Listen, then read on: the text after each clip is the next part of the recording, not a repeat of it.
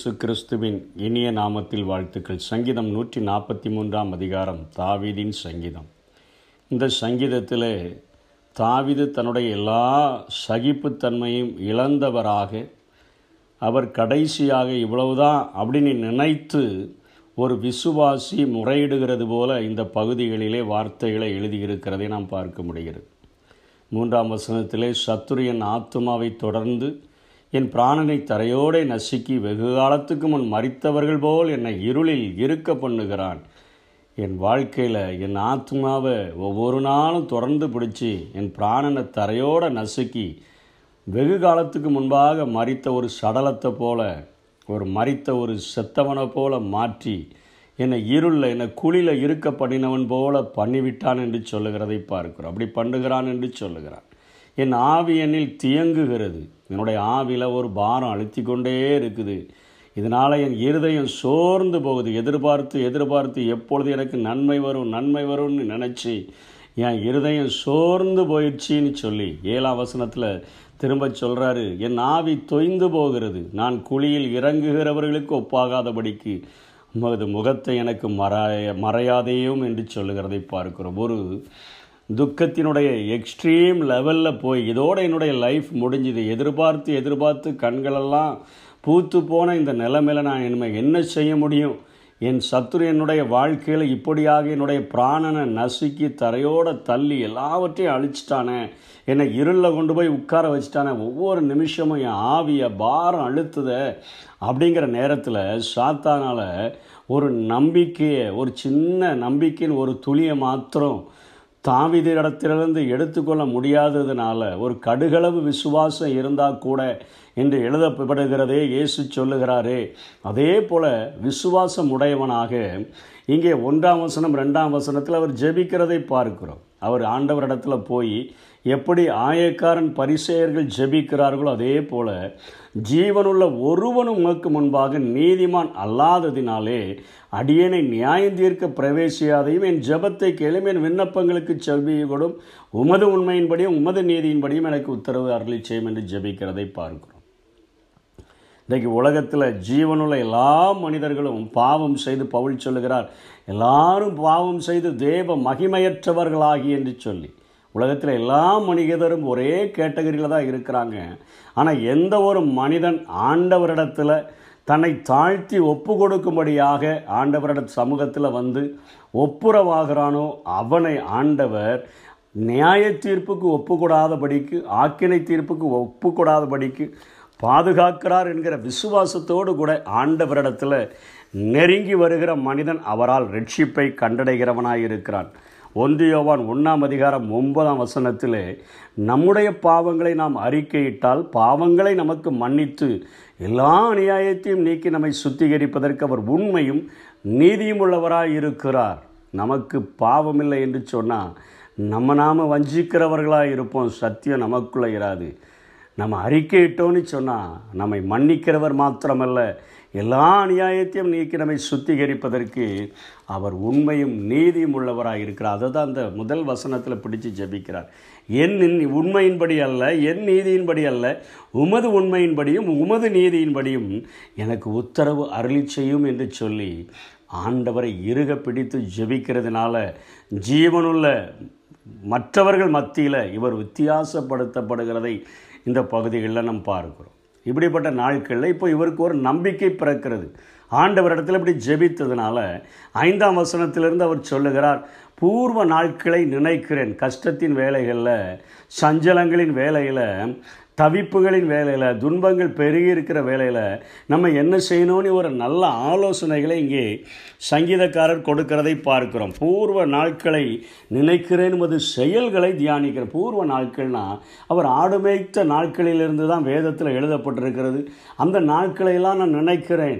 அந்த நாட்களிலே நான் ஆண்டவரை பாடி நான் கீர்த்தனம் பண்ணி மகிழ்ந்த அந்த நாட்களை நினைக்கிறேன். உமது செய்கைகளை தியானிக்கிறேன். அப்படிப்பட்ட நாட்களிலே நான் கா அங்கே வனாந்தரத்தில் இருந்தபொழுது என்னை அழைத்தனுப்பி என் மேலே ஒரு ஆடு மேய்க்கிறவனை ஒரு இஸ்ரேவேலின் ராஜாவாக மாற்றுகிற ஒரு பெரிய திட்டத்தை அறிவித்தீரே அந்த செயல்களை தியானிக்கிறேன். உமது கரத்தின் கிரியைகளை யோசிக்கிறேன் முதல் யுத்தத்திலேயே ஒரு மிகப்பெரிய வீரனாகிய கோழியாளத்தை வீழ்த்தத்தக்கதாக. ஆண்டவரே என்னுடைய கரங்களை யுத்தத்துக்கு பழக்குவித்தேன் ஆண்டவரே என்று சொல்லி அந்த கிரியைகளை யோசிக்கிறேன். என் கைகளை உமக்கு நேராக விரிக்கிறேன் என்று சொல்லுகிறார். வறண்ட நிலத்தைப் போல் என் ஆத்துமாவை தாகமாக இருக்கிறது எப்படி ஒரு வறண்ட நிலம் தண்ணீரை தன்னால் எந்த அளவுக்கு உறிஞ்சு குடிக்குமோ அந்த அளவுக்கு நான் உங்கள் பிரசனத்தை இல்லை. ஆண்டவரே நான் வாஞ்சிக்கிற ஆண்டவர் உடைய பிரசனத்தை நான் எனக்குள்ளே உள்வாங்கி கொள்ளுகிறேன். அதனால தான் அந்தி சந்தி மத்தியான வேலைகளில் படுக்கையில் ராஜாமங்கள்லாம் போய் தியானிப்பதற்கு காரணம். எப்படி ஒரு வறண்ட நிலத்தை போல என் ஆத்மாவை நான் நிரப்பிக்கொள்ள முடிய பிரசனத்தினால் நிரப்பிக்கொள்ள விரும்புகிறேன் என்றவர் சொல்லுகிறார். அதிகாலையில் நான் உமது கிரியை கேட்க பண்ணுங்க. உமதுக்கு அதிகாலையில் எழும்பி வந்துடுவேன் எனக்கு நடக்க வேண்டிய வழியெல்லாம் எனக்கு காட்டுங்க. உம்மிடத்தில் என் ஆத்மாவை நான் உயர்த்துகிறேன் என்று நாதி நீங்கள் தான் என் புகழிடம் சங்கீதம் ஐம்பத்தேழில் சொல்கிறார விக்கினங்கள் கடந்து போகிற மட்டும். நான் உம்முடைய செட்டைகளின் நிலையிலே வந்தடைவேன் என்று சொல்லுகிறாரே.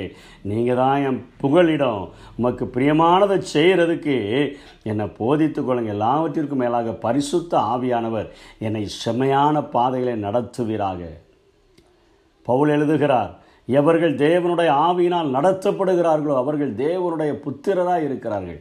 உலகம் முழுவதையும் அறிந்த என் ஆண்டவர் அடுத்த நிமிடம் என்ன நடக்கும் என்பதை என் வாழ்வில் தெரிந்த என்னுடைய ஆவியானவர் என்னை நடத்தும்படியாய் அவருடைய கரங்களில் நான் ஒப்பு கொடுத்தேன் என்று சொன்னால் நல்ல ஆவியானவர் என்னை செம்மையான பாதையில் நடத்த முடியும் என்று சொல்லி அவர் ஒப்பு கொடுக்கிறதை பார்க்கிறோம். இங்கே அவர் ஒரு காரியத்தை சொல்லுகிறாரே என் கைகளை உமக்கு நேராக நான் விரிக்கிறேன் என்று சொல்லுகிறாரே.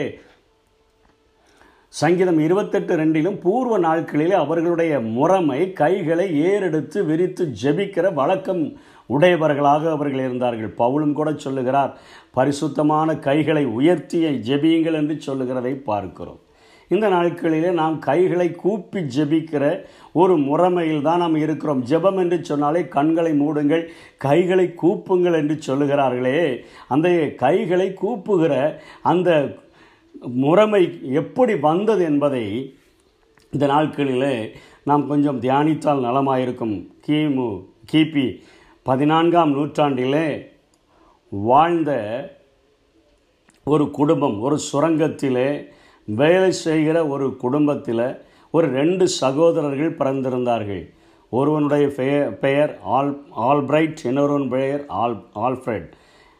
இவங்க அம்மா அப்பா ரெண்டு பேருமே சுரங்க தொழிலை செய்யக்கூடியவர்களாக அவர்கள் இருந்தபடியினால் மிகவும் கஷ்டமான சூழ்நிலையில் பிள்ளைகளை வளர்த்து வந்த நேரத்தில் அவர்கள் ரெண்டு பேருக்கும் ஆர்கி அந்த ஆர்ட்ஸ் அதாவது டிராயிங்கை வரைந்து அந்த பெயிண்ட் பண்ணக்கூடிய அந்த கல்வியை கற்க வேண்டும் என்கிற வாஞ்சை ரெண்டு பேருக்கும் இருந்தபடினால அவங்க அப்பா அம்மா சொல்லிட்டாங்க ரெண்டு பேரும் போக முடியாது. அதில் ஒருவன் போய் படிக்கலாம் ஒருவன் எங்களோடு கூட சேர்ந்து வேலை செய்யுங்க. அந்த நாலு வருட படிப்பை முடித்த பின்பு படித்து முடித்தவன் திரும்ப வந்து அவன் இன்னொருவனை படிக்க வைக்கட்டும் என்று சொல்லிவிட்டு நாம் ஒரு காயினை போட்டு பார்த்து இதில் என் யாருடைய காரியம் விழுகிறதோ யாருடைய பெயர் வருகிறதோ அவர்கள் போகட்டும் என்று சொன்னபோது மூத்தவனுடைய காரியம் வந்தது. அவன் கடந்து சென்று விட்டான். தம்பி இப்பொழுது போட்ட அக்ரிமெண்டின்படி அம்மா அப்பாவோடு கூட அந்த சுரங்கத்தில் வேலை செய்கிறவனாக அவன் மாற்றப்பட்டு விட்டான். அவன் அவர்களோடு கூட அந்த வேலையை செய்து கொண்டிருக்கிற அந்த நாட்களில் அண்ணன் அங்கே சந்தோஷமாக அந்த ஓவிய கலையை வரைகிறதையும் பெயிண்ட் பண்ணுகிறதையும் படித்து கொண்டிருந்தான். நாலு வருடங்கள் முடிந்தது அண்ணன் வெளியே வந்தான்.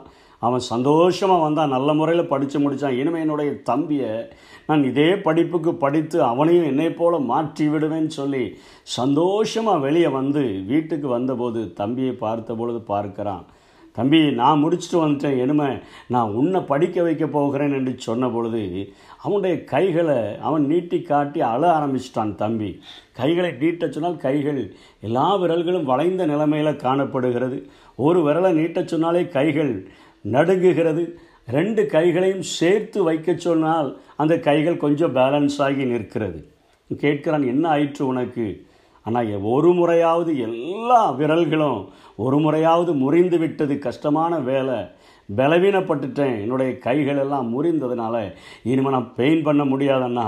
இனிமேல் என்னுடைய அந்த அந்த ஓவியத்தை நான் வரைய முடியாது. இந்த படிப்பை படிப்பதற்கு நான் தகுதியற்றவனாய் மாறிவிட்டேன் என்று சொன்ன பொழுது அன்னுடைய கண்களில் கண்ணீர் விட்டவனாக என் படிப்பிற்காக என் தம்பி தன்னுடைய கைகளை இந்த கேடடையும்படியாய் விட்டு விட்டானே என்று சொல்லி அந்த ரெண்டு கைகளையும் கூப்பின அந்த ஓவியத்தை தான் நான் முதல் முறையாக நான் வரைவேன் என்று சொல்லி வரைந்து அவனுடைய தேசத்தில் இருக்கக்கூடிய அந்த ஆலயத்தில் கொண்டு வந்து வைத்தபடியினால் அந்த கிபி பதினான்காம் நூற்றாண்டில் இருந்து தான் அவர்கள் கைகளை ஏறெடுக்கிறதற்கு பதிலாக இந்த ஓவியத்தினுடைய பின்னணியில் இருக்கக்கூடிய கதை நிமித்தமாக ஒரு அண்ணன் தம்பியினுடைய அந்த நேசத்தை உணர்த்து வைக்கும் வண்ணமாக ஒருவனுடைய பாரத்தை சுமந்த ஒருவனுடைய காரியத்தை காண்பிக்கும் வண்ணமாக கைகளை கூப்பி முறை முறையிடுகிற அந்த முறையை கொண்டு வந்திருக்கிறதை பார்க்கிறோம்.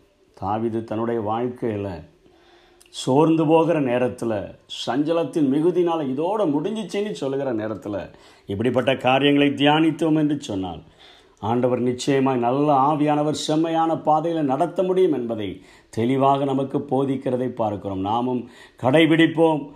சா தாவிதைப் போல சிங்காசனத்தில் உயர்த்தப்படுகிற வரையிலும் அவருடைய பலத்த கரத்துக்குள் அடங்கியிருப்போம். கர்த்தர் தாமே நம்மை ஆசீர்வதிப்பாராக. ஆமே அன்பை அதிகாலையில் செய்யும் கருணை நேசரே. உம்மையே நம்பியுள்ளே. நீர் விரும்பும் உம் நல்ல பாதைகளை தினம்தோறும் காட்ட வேண்டும் திவ்யநாதரே. தினம்தோறும் காட்ட வேண்டும் திவ்யநாதரே. அன்பின் சிகரமே ஆறு அணைக்கும் தெய்வமே ஆறுதலே அன்பின் சிகரமே ஆருயிரே அணைக்கும் தெய்வமே.